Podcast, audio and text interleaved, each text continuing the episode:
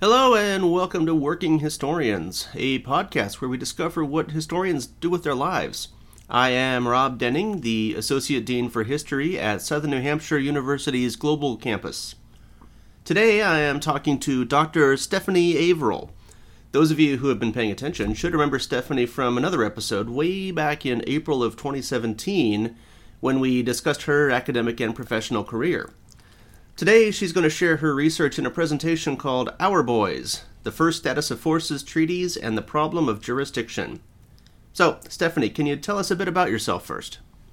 Sure. Hi, Rob. Thanks for the introduction. I have been teaching with Southern New Hampshire University for a couple years and with other universities before that. I uh, teach in the master's program, which I love.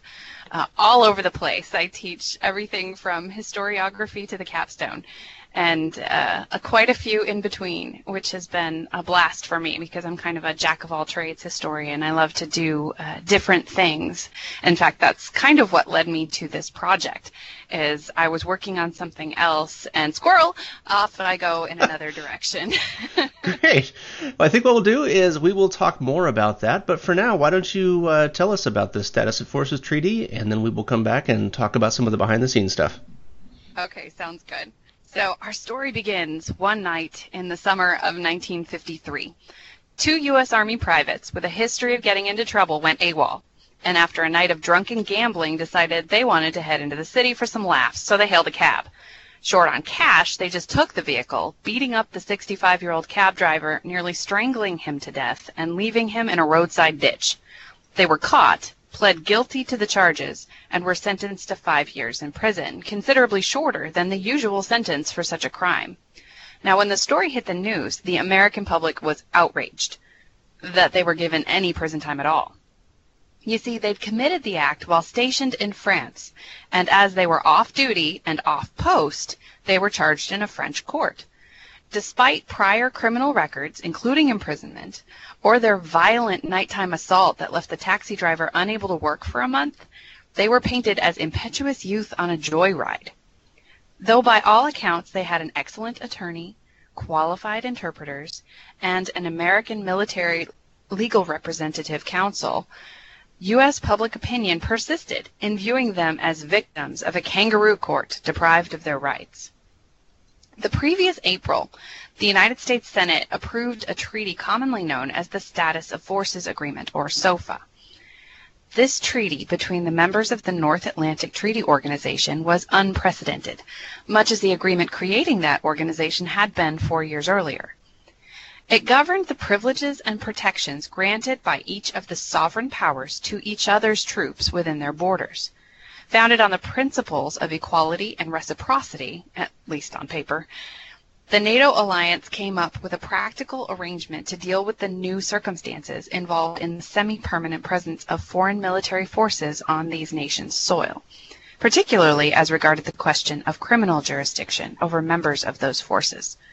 On its face, a triumph for the principles and claims of the Free World Partnership, the NATO SOFA was in fact born out of resentments, frictions, and an acrimonious debate that, though ostensibly about the legal issues, revealed profound ideological unease about the growing United States role in the world. In the United States, soldiers, sailors, airmen, and Marines were our boys, a profoundly personal and emotive symbol of the nation itself.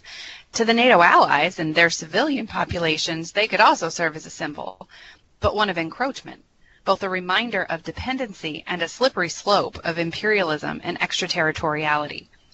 Previously, the military of one state entered another only in transit, as defender, or as conqueror, and therefore was generally given leeway in terms of jurisdiction over the members of its force.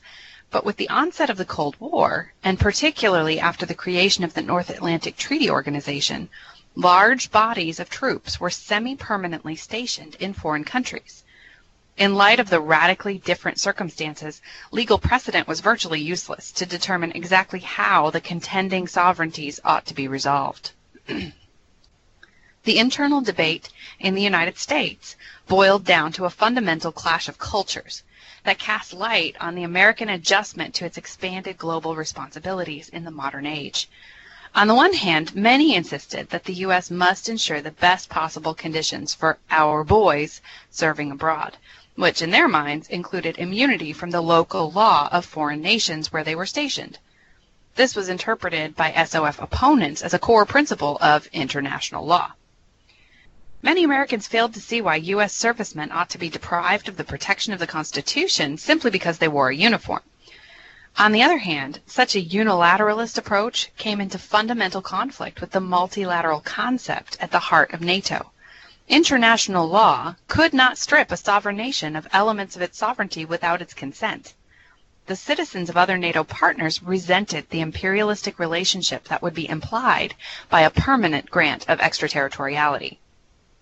An equal association of sovereign nations for mutual defense could not tolerate the de jure creation of first and second class partners, even if such distinctions were a de facto reality. It was only the multilateral and reciprocal nature of SOFA that made any concessions on jurisdiction remotely acceptable to public opinion on either side of the Atlantic. It was to become one of the most contentious issues amongst the closest of allies, one that engaged attention and passions around the world. The United States Department of State often found itself in the middle of careful and often hostile scrutiny. Allies, enemies, and non aligned nations of the world were on alert for signs of imperialistic attitudes, racial or cultural bias, and other evidence that the United States was only superficially committed to genuine alliance and multilateral defense. On the other hand, many in government, the military, and the public at large searched for signs that the diplomats, already under suspicion in the early 1950s, were not adequately protecting American interests, so called rights, and privileges. Balancing the two would become practically a full time occupation for many officials. This delicate operation was essential in order to persuade the Allies to extend the necessary base rights and, at the same time, convince the U.S. Congress and public opinion to fund military aid programs. Now, Historians have done a lot of excellent work on the relationship between large bodies of American troops and local European populations, both during World War II and afterward. These relations could be both friendly and contentious, and certainly served as important symbols on both sides. During the pre NATO period, most U.S. allies took a somewhat lenient stance towards the exercise of their sovereign rights to jurisdiction over these foreign forces in their midst. After all, the UCMJ was actually far stricter in its punishments for theft, assault, rape, and murder than most local courts would be. Nevertheless, in many cases, these governments took a lot of heat from their own populations, who were angered by the apparently privileged status of Americans in uniform, what they seemed to have, and, and wary of what such extraterritoriality implied. During wartime, or for the temporary presence of limited forces after the war was over, relatively informal arrangements would suffice. However, the creation of NATO implied a much larger, more permanent presence.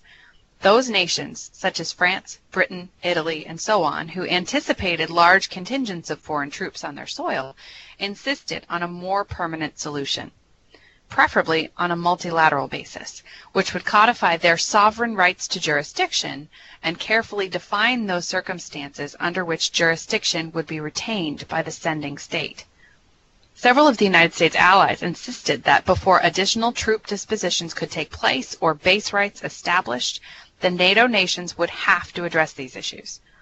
Initially, United States partners would generally phrase their concerns in terms of requests for revision. But as sovereign nations answerable to their own populations, when push came to shove, they would ultimately be forced to assert their sovereignty, which could seriously erode the strategic and ideological strength of NATO. The problem remained. If the United States was unable to come to an agreement with its allies on the contentious issue of jurisdiction and the status of their forces, it would undermine the strategic position of the entire free world alliance system.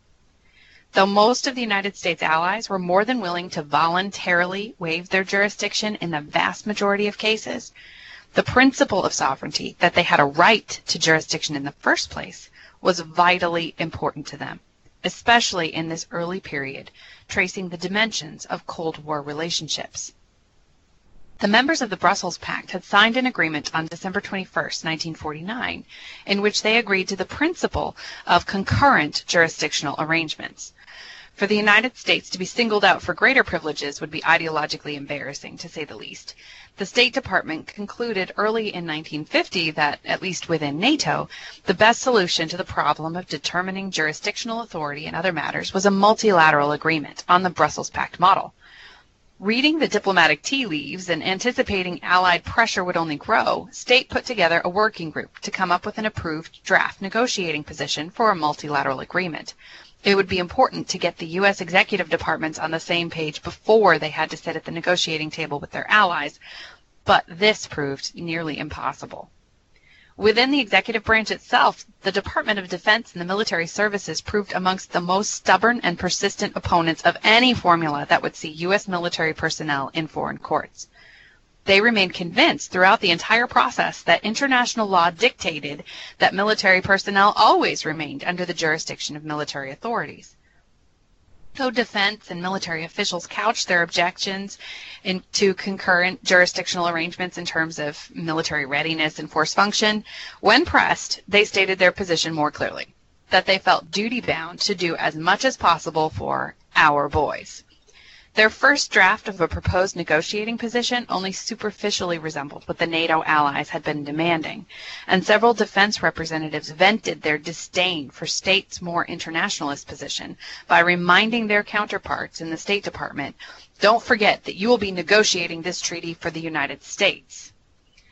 Even when officially committed to supporting the official line of mutual recognition for sovereignty and the concurrent jurisdictional model, after being brought to heel by higher executive authorities, of course.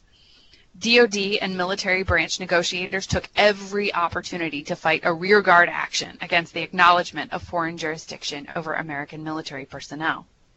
For instance, defense insisted on a provision to exempt line of duty offenses from local jurisdiction, while deferring the definition of line of duty until after the agreement was signed. Of course, this kind of a blank check calls the United States' good faith into question. Negotiating committees that were supposed to be working out the details of accepted points of agreement found themselves retracing old ground. Implementation became an excuse to wring non reciprocal privileges out of increasingly annoyed allies most of the NATO nations were willing to agree to so-called better than SOF arrangements, though usually on a classified basis. They didn't want their populations finding out about those. But these private understandings, they would guarantee the waiver of jurisdiction in all but the most important cases. Ironically, defenses intransigence made U.S. allies less, not more likely to make these concessions. At long last, and despite last minute quibbling by the Defense Department, the NATO partners signed the Status of Forces Agreement and moved toward its ratification. But the Senate approval would be complicated by the Defense Department's ongoing lack of enthusiasm for SOFA and lack of understanding of international law. When preparing to present the completed and signed SOF treaty to Congress, many key military figures said that they would support the treaty, but, unless ordered not to, would give their true opinion of the treaty if asked. An ominous statement, to say the least. As desperately as the Allies wished SOFA to be ratified, to rush the measure through the ratification process could potentially endanger its success. No one was looking forward to the presentation of the SOF treaty to Congress. Not the State Department, not defense, and certainly not the senators who traditionally supported the administration's foreign policy.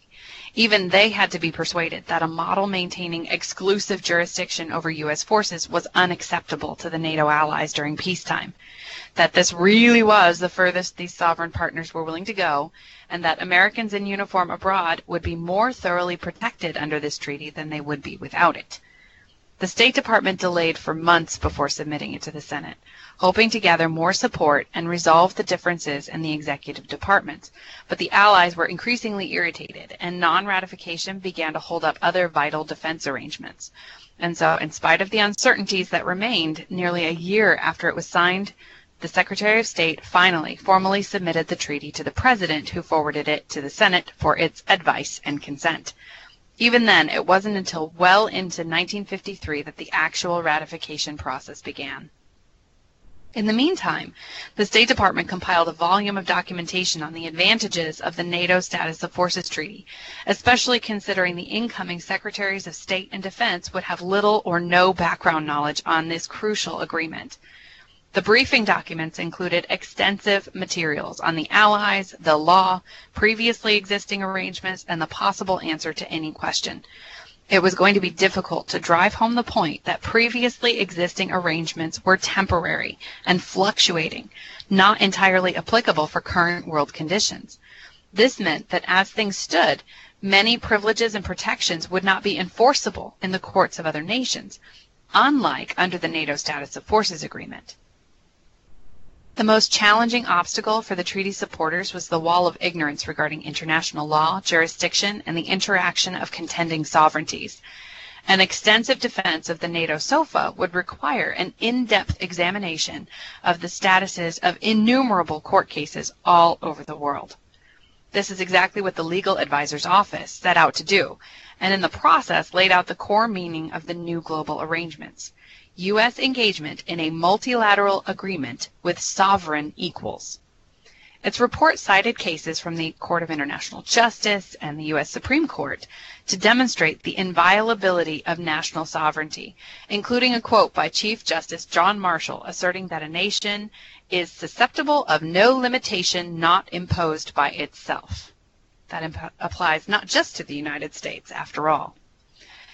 Thus, both law and practice indicated the principle of international law that visiting forces did not possess extraterritorial immunity, which is what made the SOF Treaty necessary in the first place.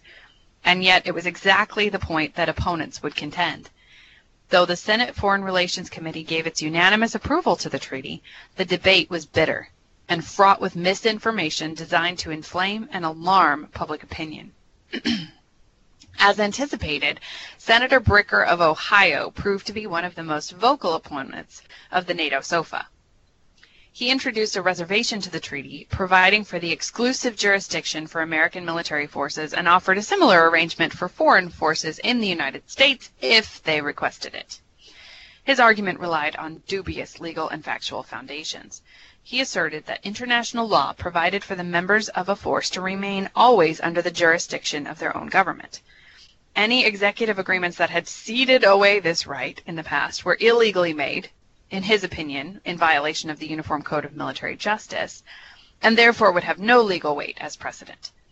He railed that the texts of these illegal agreements were being kept from the Congress, even though summary texts had been provided, and argued that what was visible of the SOF Treaty did not include some key rights guaranteed by the U.S. Constitution, such as trial by jury, public trial, and so forth.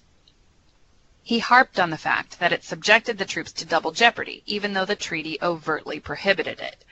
He drove home the point that if the U.S. gave up the constitutionally protected rights of its citizens in uniform in one instance, it would have to give them up in every single nation where Americans were stationed. Finally, to drive home the potential horrors of foreign courts, he cited a case nebulously described in which an American tried in a Turkish court, oh, or was it in the Balkans, was supposedly sentenced to have his arm cut off and called upon the other members of Congress not to allow our boys to be subject to such cruel and inhuman treatment. He appealed further to American sentiment in favor of our boys by claiming that he had assembled, and I quote, a file of letters on this subject from American servicemen and their dependents stationed all over the world. Without exception, they oppose the criminal jurisdiction provisions of the proposed treaty. Their letters tell of strong anti-American sentiment, kangaroo and star chamber court procedure, local police brutality, and in some cases of communist judges. The Bricker Reservation would have utterly gutted the treaty, rousing even the Defense Department to action out of fear that the NATO allies would retaliate against U.S. troops already in place. Working with other senators, the members of the executive departments provided an alternative in which the Senate would instead offer guidance and interpretive understandings that would assuage fears without compromising the core content of the treaty. Though facing opposition, Bricker, utterly undeterred, continued his campaign with a letter to the chairman of the Armed Services Committee recalling his earlier argument that the treaty in effect would require American boys to leave their own rights at home when sent abroad to protect the rights of others. Calling upon the ASC to investigate this secret executive agreement, supposedly, that he had suspected had been giving away the rights of American servicemen since the Truman administration, he submitted a series of loaded questions to the committee. These included how many secret executive agreements have been made for the surrender of American troops to foreign courts? What is the criminal law and procedure of the nations now claiming the right to try American servicemen? Who is responsible for depriving American servicemen of the protection of the Uniform Code of Military Justice? And how can jurisdiction illegally surrendered be reclaimed with the least offense to other nations? The Senate voted overwhelmingly to approve the NATO Status of Forces Treaty on July 15, 1953. Bricker had lost, for the moment, but he would not give up his fight. Instead, he took it public, where he gained some powerful allies. The State Department's careful legal arguments would assert again and again that SOFA actually gave U.S. military personnel more protections than they would have in its absence. But Bricker, and increasingly vocal elements of the public and press opinion, would continue to argue as though the U.S. Constitution had extraterritorial effect. Letters began to trickle in during the Senate debate expressing their opposition to the NATO SOFA generally in terms that indicated their total ignorance of the content of the treaty or the nature of international law. And though some news outlets, generally those on the East Coast with a more internationalist bent, supported the administration's policy and properly cited the case law, the vast majority of editorial comment railed against the supposed surrender of the rights of American boys in uniform. After ratification, the trickle of protest grew to a flood, Letters and telegrams began pouring in to congressmen, the president, and the secretaries of state and defense, and generally anyone they thought would listen. And so began a practice that would last for years, carefully responding to the concerns of various largely misinformed constituencies who demanded to know why on earth the government would have negotiated such a treaty and how it could be quickly repudiated. Over time, the State Department effectively developed a form letter explaining the importance of NATO, its unprecedented task and scale, the nature of sovereignty, and the fact that the Status of Forces Treaty actually assured protections for American military personnel that they would not otherwise have.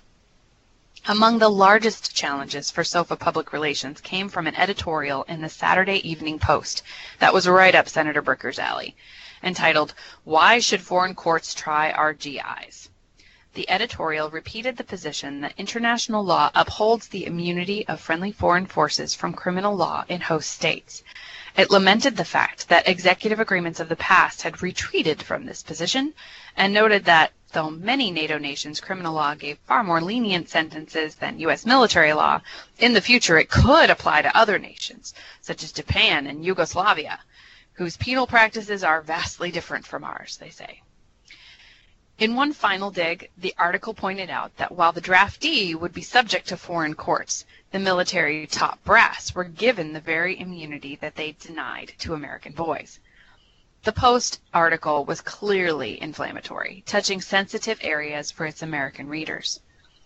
Some protests were clearly absurd, speaking of red Chinese plots, United Nations supergovernments, and the military occupation of American soil. Most letters of protest, however, were more rational and revolved around what one angry writer termed putting first things first. Why is it, he asked, that we are able to aid, support, and defend these countries, and yet we're not smart enough to look after our own troops? Effectively, he asked the question on the tip of many Americans' tongues, and implied a component of the so-called free world, and a question that most diplomats were too careful or too polite to ask aloud. Should the United States not gain some benefits, if only out of gratitude, for the sacrifices our boys were making on behalf of others? Another area of tension was the apparent class discrimination between ordinary GIs and more educated or illustrious individuals. One news editor demanded to know why should a soldier who's forced into the army, forced to serve in a foreign land, be denied the protection of the Constitution while civilian employees of the State Department are not? The government had already received angry letters from private citizens demanding to know the number of American citizens tried in foreign courts under the Status of Forces Treaty, as well as the details of any prison sentences to be served abroad. The Daughters of the American Revolution, the Veterans of Foreign Wars, and other patriotic organizations passed resolutions condemning the SOF Treaty and demanding its renunciation. The State Department could send out its form letter and insist that with or without SOFA, sovereign nations have the right to prosecute foreigners within their territories, but the righteous outrage would continue to simmer.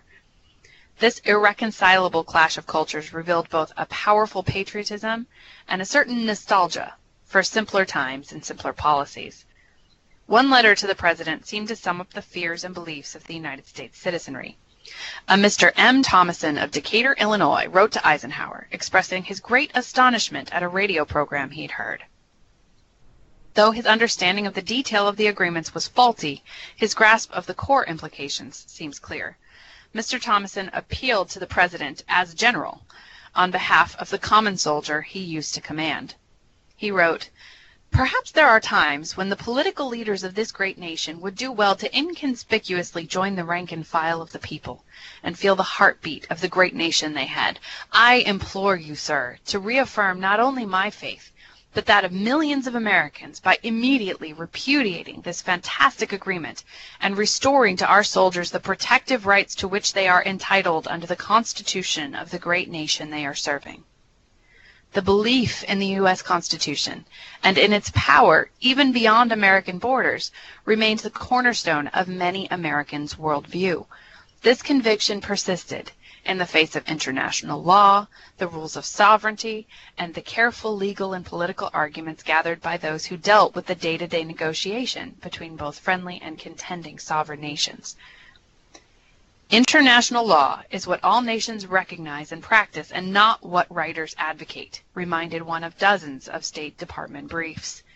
The United States had to live in a world in which it could not simply demand that its ideology and values ought to govern all nations, at least not without undermining the unity of the so-called free world and eroding the political and moral high ground it so carefully attempted to construct during the Cold War. The Status of Forces Agreement and its pattern of carefully negotiated concurrent jurisdiction would remain as a permanent fixture of American policy, despite every effort to unseat it, and a permanent fixture of the post World War II world, spreading virtually everywhere American troops would be stationed. Though a majority of Americans eventually accepted that in order to avoid the perception and the reality of imperialism, the U.S. had to follow the same rules as everyone else, it never ceased to concern Americans who were anxious to ensure that our boys were never deprived of the legal protections they would enjoy at home, no matter how far from home the uniform took them. Thank you, Stephanie. This was a really interesting project that you have here. It's I don't even know where to start with it. It's, um, I mean, this is really well written, and you presented it very well. This is it was really interesting to listen to. Um, this whole concept of opposition to the status of forces agreement seems to, in some ways, I mean, this is basically the Cold War kind of, you know, all wrapped up into one little issue. it's that the United States, under the guise of spreading democracy and spreading you know, liberty and freedom and all of that. But at the same time, you have to do it the way we want you to do it. It feels like this is kind of and I know that goes all the way back to you know the Roosevelt corollary and all that too. But that I mean this this really feels like it's the Cold War kind of in a nutshell here. Absolutely. I stumbled across this topic while I was working on my dissertation, actually. I was uh, in the State Department files and kept seeing this reference to the Status of Forces Treaty, and, and the arguments were so interesting. But of course, I was working on my dissertation, and the best dissertation is a done dissertation, so I That's knew I had to keep focused. But I also knew that this was a really interesting topic, and it was going to keep bugging me unless I did something. So I started jotting down where I could find those articles again. So I jotted down basically the reference for all of the things that I was finding, uh, especially in the, the decimal file of the, the State Department papers. And that was kind of the rabbit hole. Now, I found it while I was working on my dissertation. I didn't get to play with this topic until years later. It sort of sat there, that paper, uh, or papers, I should say. I had pages of, of notes on status of forces from, from that early visit, but I didn't get to play with it until I got a grant to do some research later. And was able to go back to the National Archives and start digging into this fun topic. But it is exactly what you're saying. It wove through everything that was going on at the time. My dissertation topic related to U.S. European relations, building NATO, integrating West German forces. So a lot of diplomacy between allies. And this issue kept popping up and it really did hold up a lot of other things and and its tendrils kind of went into all areas because the allies wanted to know or wanted to ensure that at least on paper their sovereign rights were not compromised. It was very very important to them to be able to show their populations we are not just a colony or a subsidiary or a dependency of the United States. Right. Yes, they're helping us with our defense. Yes, they're stationing troops on our soil and we're giving them land to do it. But no, we are not subject to them. That was such an important point. And frankly, it was important for the United States too, because if they're saying, you know, this is the defense of the free world, they can't very well go around acting like an imperialist power. Now, there are heavy elements of imperialism in what the United States is doing in yes, the Cold War. Let, uh, that's just reality. But they couldn't appear that way. So in this case, it's so interesting because the public face and the ideological threads of the Cold War actually applied enough pressure to drive this major policy. So, was the United States powerful enough to force its way? Absolutely, on the one hand. But on the other, if they had, they would have submarined their own interests. So they were constrained, uh, these officials, in their power, in their policy making, uh, significantly constrained by the need, ideologically speaking, to allay these suspicions that no, no, no, we're really not imperialists and, and we recognize and and appreciate your own sovereignty and absolutely will not try to steal that from you. So it's this constant balancing act, and it gets into the ideological elements of the Cold War. It gets into the pragmatic elements of military alliance during the Cold War. Gets into economics, and certainly it gets into the tension between the U.S. government and its own people over who are we becoming. And that identity question really, I think, is what grabbed me in the first place. That the American people were not ready to go where the State Department legal advisor's office was ready to go. Right. It's a, it's a total division between those people who kind of know how international law works and okay, this is the reality of how we have to engage in the world. And, you know, your average Midwestern housewife who, you know, has a son in the military and is terrified that he's going to end up in Turkey with his arm cut off. Right. And and there's so much misinformation out there, but it comes from a very earnest place of Americans wrestling with why are our troops there in the first place? And then this just makes it even scarier. So this becomes almost a whipping boy for ongoing concerns about American multilateral participation in the world.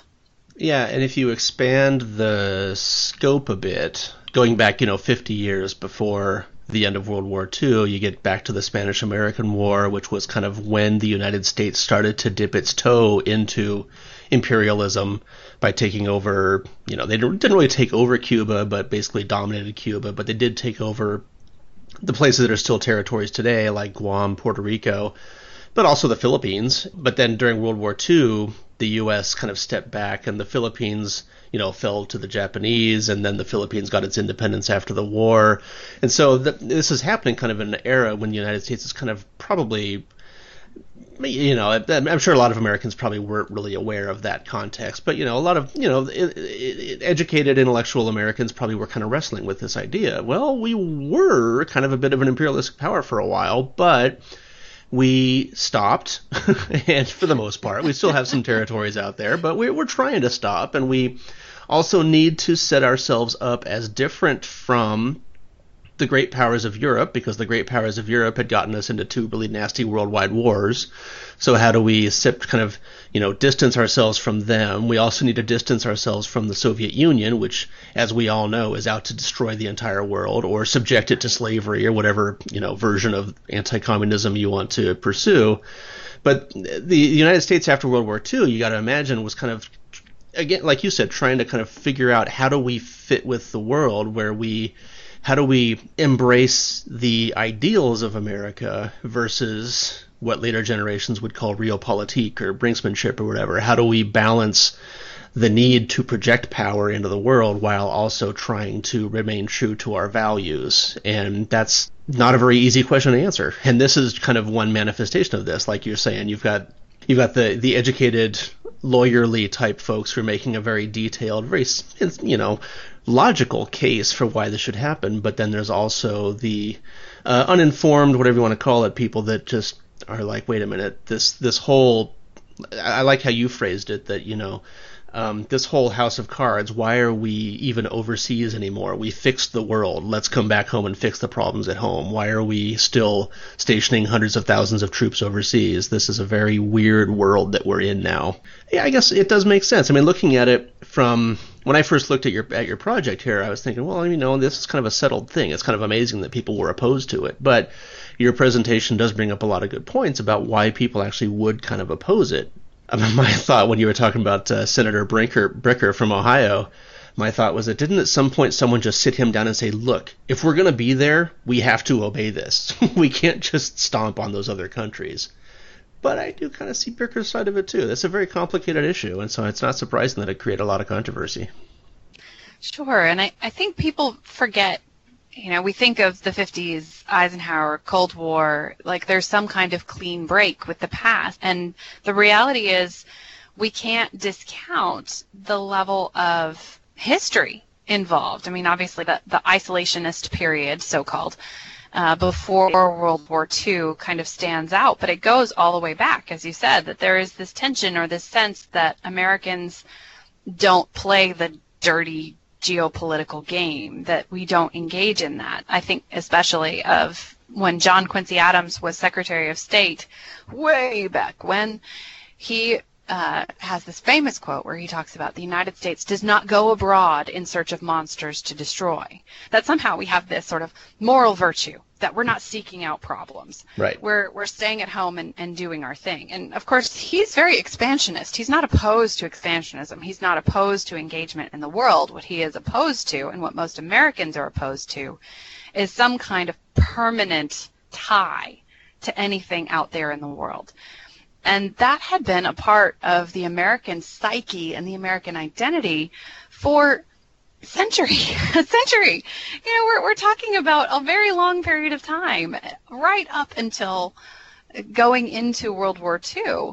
So, you know, let's say that isolationist sentiment goes away to fight the war. That doesn't mean that people had completely abandoned that ideology or that worldview. It just means that they saw this was a war that we need to fight.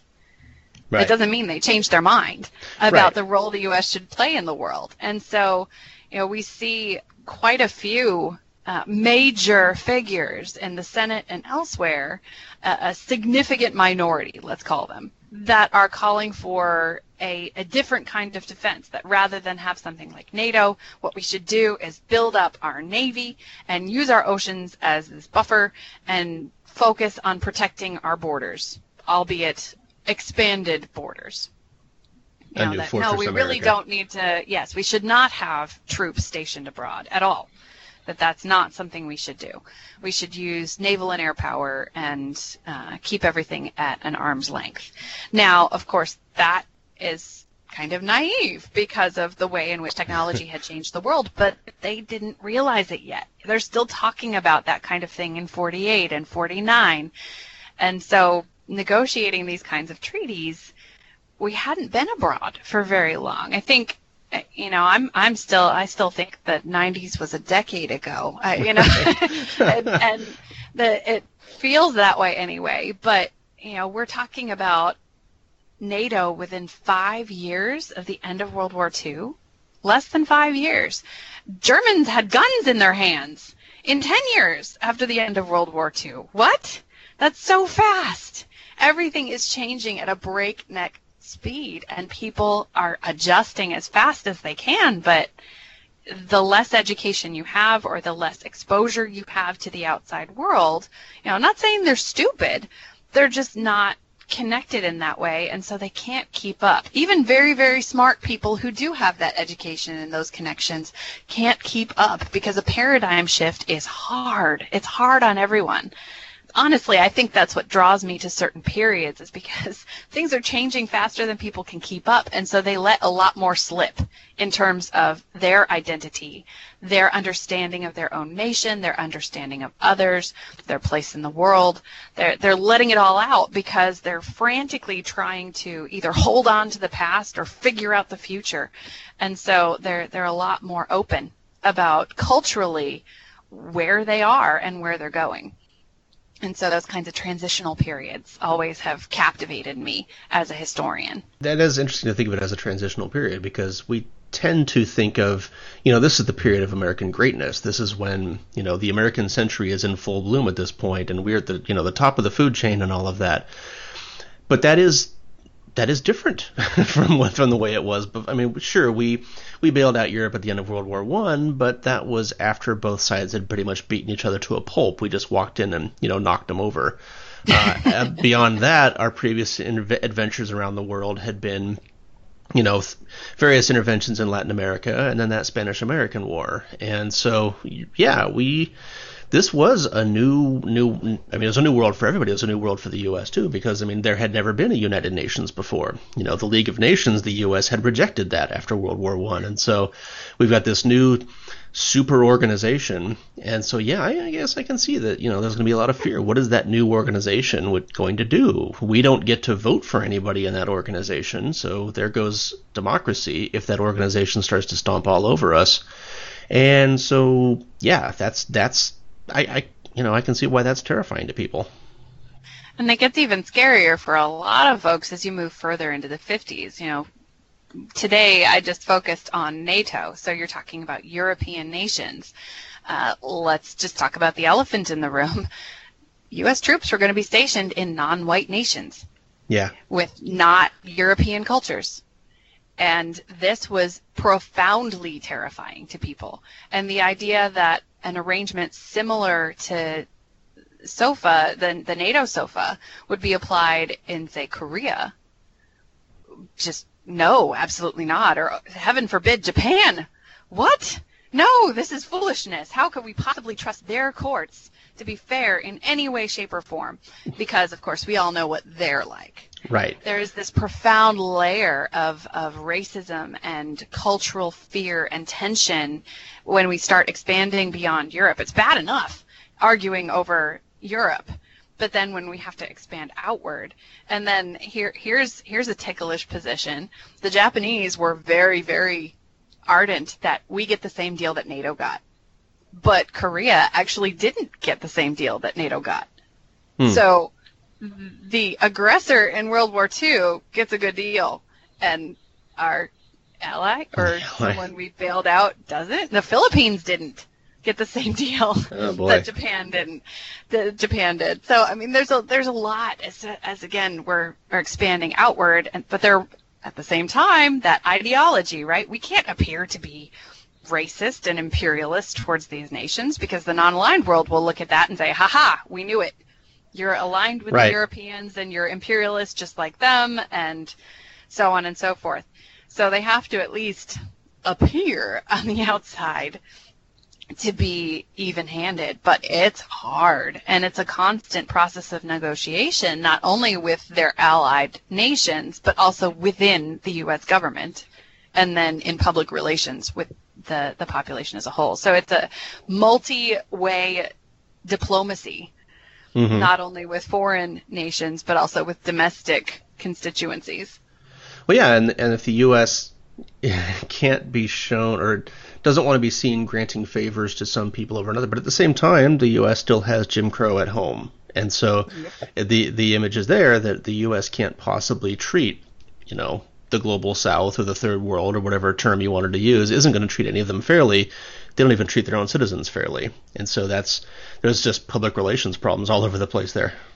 Yes, absolutely, and certainly policymakers are are not angels. You know, I, I sort of generalize about the, the State Department versus the Defense Department, and those are the, the general positions that they took. But that doesn't mean everyone in the State Department is entirely on board with this, or that you know there isn't a pretty extensive, um, almost jingoistic attitude in so many corners of the U.S. government but those voices kind of get weeded out over time. As as that more pragmatic realpolitik we got to live in the world we live in kind of attitude took over you see fewer and fewer people at least in higher positions um, who express those kinds of attitudes. So it, it's a uh, in some ways an adolescence shall we say for us diplomacy as they figure out both internally and externally how they need to be in order to meet the needs of the, the current world environment because it's different from anything else they've ever had. Right. This is the toddler years of NATO and the UN. It's uh, is this thing going to work? Is this because I mean those were largely experimental organizations at that point. They were new. No one, like I said, no one had ever done them before. The League of Nations didn't work out so well. Um, so maybe, you know, let's try it again with the UN hopefully the UN can hold it all together and NATO can hold it together, but it's it's an experiment. Uh, it's and so who knows if this is going to if this is going to succeed or if it's going to fail. And a lot of people, I'm sure, are very terrified that if those fail, oh my God, are we getting back into World War II? Which you know, as we all know, I mean, death on an unprecedented scale, uh, with millions of people dislocated, millions of people dead? Are we going to go fall back into that type of chaos, or are we going to put aside some sovereignty and some of our differences in order to try to make sure that this experiment works? And so, the different people are going to have very different perspective on that. There's going to be some people who are going to be terrified at the possibility that the experiment fails, and there's going to be others that say, well, you know, it's not that big a deal. We survived without it before. we will survive it after with it afterwards. So it, it creates kind of a possibly among some people kind of an, even an existential fear about what is the future of the world going to look like. Are we going to continue on in this bloody warfare with massive new technologies like nuclear weapons, or do we find some way to stop that, even if it requires giving up some of our own protections and all of that? And that's a difficult decision to make for a lot of people. Absolutely. And I think that's why, uh, again, our boys become such a powerful symbol. Yes. It's, well, well, what are we doing? Are we exposing ourselves at the end of a, at the end of a long line here? Are we, are we setting ourselves up to get hurt? by putting ourselves out as a nation and, and these service members acted as kind of like a lightning rod for public opinion and public fears of, you know, are we going to get drawn into a bloody global conflict for people who don't even have the level of gratitude that it would take to turn our service members over to the UCMJ? You know, do, we really want to, to put ourselves out for, for people who won't respect that kind of sacrifice? You know, and, and of course not not looking at it from the perspective of the allies who are also going through their own existential crisis of, you know, I used to be a fairly independent world power, and now I have absolutely no ability to defend myself. Right. Because in, in the changing world conditions, with the power of the Soviet Union, especially after they acquire uh, atomic weaponry, there is no way any European nation could stand on its own. Right. There's no way that any European nation, or even all of them combined, could offer a serious deterrent for a determined Soviet Union. So, on the one hand, they're used to being great powers, and on the other, there's this sense that without the U.S., they're sunk, and they yeah. hate that feeling. They hate it, and they take it out on on uh, little signs that the United States might be acting in an imperialistic manner. Anytime that sort of implication crops up, they're very sensitive to it. And so, again, while the governments of these nations might be more pragmatic and realize, yeah, we kind of need the United States, we need them badly, we want to accommodate them, their populations are a little slower to catch up and frankly less willing to catch up and and want to cling to their old independence in some sense um, or at least the idea uh, if we're going to do European unity that well we're going to be strong enough so that we're as strong as our American partner they're not catching up they're not seeing that uh, or not willing to acknowledge that the, the U.S. is the stronger partner. And so any implication, they're going to resent it and make life very difficult for their own government. So the U.S. is not the only nation having this major internal strife over the status of forces. Right. Uh, all of these other nations are as well. And so they're all, at the governmental level, they're all trying to accommodate each other's needs as best as they can, but they can't ignore the fact that their populations at home also have some fairly strong and contending opinions on this whole situation. So that's that that made for some interesting um, summary notes on the negotiations. Yeah. Because they're all trying to help each other, but they can't overtly say, "Look, let let's just do this in in a way that will help your population and my population." And you know, it's all it's all compromise. You know, I suppose most diplomacy is, but um, the reality is, at the end of the day, the European governments of NATO basically made secret agreements that said you can try your own troops. We, we're not even really going to try, except in you know really important symbolic cases where it's just a particularly egregious crime. To, if it's important to us politically, then we might retain jurisdiction. But mm-hmm. in 90% of court cases, we'll just give them back to you, and you can try them by the UCMJ. They, but the, those had to be classified because their populations would go up in flames. Right. Well, that's great. The U.S. is getting what it's, it wants. Tons of protections for our boys, but while the Defense Department might know about it, it's classified. So they can't very well go to uh, the senators, for the most part, or the public, you know, publish an article saying, "Look, they've ceded, and you know, giving us basically." You know, our own jurisdiction all the time. Right. Except if you get, you know, they can't say that. Mm-hmm. they can't reveal it. So, some of these people who are attacking the status of forces agreement don't realize that they are actually peeling protections away from the troops right. uh, by doing so. Oh man, that must have been so frustrating for the state and the defense departments. Yes, we. You're arguing for something that already exists. People, come on. Right. Exactly. oh wow. That, well, this is a this was a really interesting presentation, and um, this is a great topic. And what do you have any plans for this? Uh, is this gonna you trying gonna try to publish this somewhere, or what's up? What's next for you? Um, well, this piece I am I am working on publishing. I um, hope to start with a an article focusing on the, the NATO elements. This is kind of, it ended up getting put on the back burner because of life and various things, but I'm pulling it out and dusting it off and, and starting again. But ideally, what I would love to do is a, a book length monograph that deals not only with NATO, but with a lot of these other nations as well. I think it's a very important project, not just uh, historically speaking, but um, just honestly, let me be blunt. In the last 10 years, I have noticed a profound ignorance of what a status of forces agreement is. We still have them, mm-hmm. but nobody knows what they are. Mm.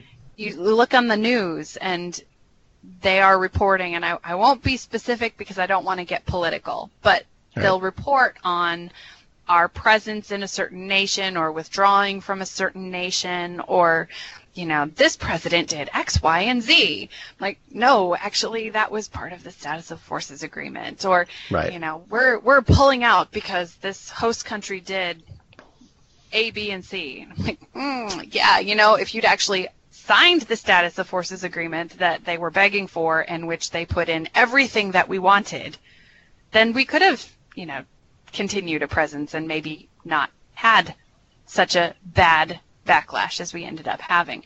So there's there's so much in the world today mm-hmm. that a better understanding of what is a status of forces agreement, what's going on behind the scenes, as well as uh, what are its implications for foreign policy, for stability in the world, for the nature of sovereignty and the relationships between sovereign nations. You know, such important questions for contemporary global society. And uh, no one seems to know about it at all. Yeah. Yeah. Well, as you've demonstrated in this project here, there's a lot of nuance. There's a lot of subtlety and details and, you know, history that goes into all of these decisions that are not apparent to people that are not trained in those fields. And so people jump to the conclusions that my common sense tells me that this is stupid. Well, okay, but there it exists for a reason. And right. there's a lot of thinking, and as you've demonstrated here, there's a lot of back and forth, there's a lot of compromise. People thought a lot about this stuff. All of these treaties that come before us, whether we sign on to them or not, whether we withdraw from them or not, these are the products of umpteen thousand hours of work from some very smart people who have hopefully thought through all of the various permutations and possibilities and consequences didn't it may not always work out, but these things are there for a reason. And until we know what the reason is, it's difficult to really pass judgment on it effectively because you just have you, you just don't know exactly what's going on here because there's getting rid of one thing could lead to some other consequences that no one ever, ever even thought of before and so it's it's a good idea to take time before condemning and ripping up agreements it takes it's a good idea to kind of think about what was the, the background of those of that agreement, what was the give and take, what what were the other options, what could have been, what didn't be, you know, how did we benefit, how did someone else benefit, how did we not benefit? There's a lot of thought that goes into it, and so I, I yeah, I wish people would pay more attention to that stuff. but unfortunately, it also is very it's hard. it takes a lot of time, and a lot of people don't have time in their lives to do that kind of thing. So, unfortunately, a lot of people kind of fall back on the knee jerk reactions that uh, is a big part of our politics these days. But again, we don't want to go too much into right. modern politics. and and the reality is, sometimes they get it wrong, and they get it wrong often enough that the American public uh, and publics around the world feel justified in mm. trusting their good old common sense. True. Because my good old common sense says that was a bad idea, and look, it blew up in our faces. So, you know, people, I mean, people aren't stupid. This isn't about being stupid. This is right. about um, being informed. Because it doesn't mean we necessarily need to make a status of forces agreement with any given power, or it doesn't mean we necessarily need to keep troops everywhere where we think we need to keep troops.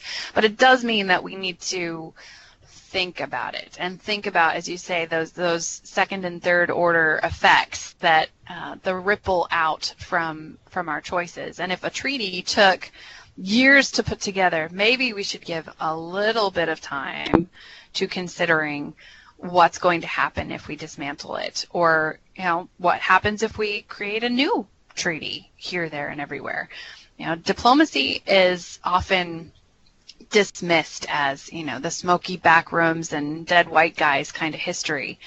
But um, there is a lot of layer and nuance and cultural importance in the field of foreign relations. And i think if maybe people had a better grasp of the history of U.S. foreign policy and international relations, they would have a more informed frame of reference and context for contemporary issues as well. Definitely, and I think that's a good place to uh, wrap this up. So, thank you for joining us today. This was a really informative topic and a really interesting conversation afterwards. So, thank you for coming. Oh, my pleasure, Rob. Thank you. And thank you all for joining us today. If you have any questions or comments on this podcast, please send me an email at workinghistorians at gmail.com. For Stephanie Averill, I am Rob Denning, and have a good day.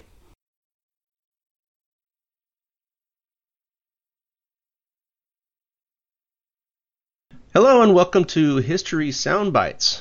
I am Rob Denning, the faculty lead for history at Southern New Hampshire University's Global Campus, and joining me today is Dr. Stephanie Averill, who is going to be presenting a presentation. Presenting a presentation? Oh, good lord. Anyway,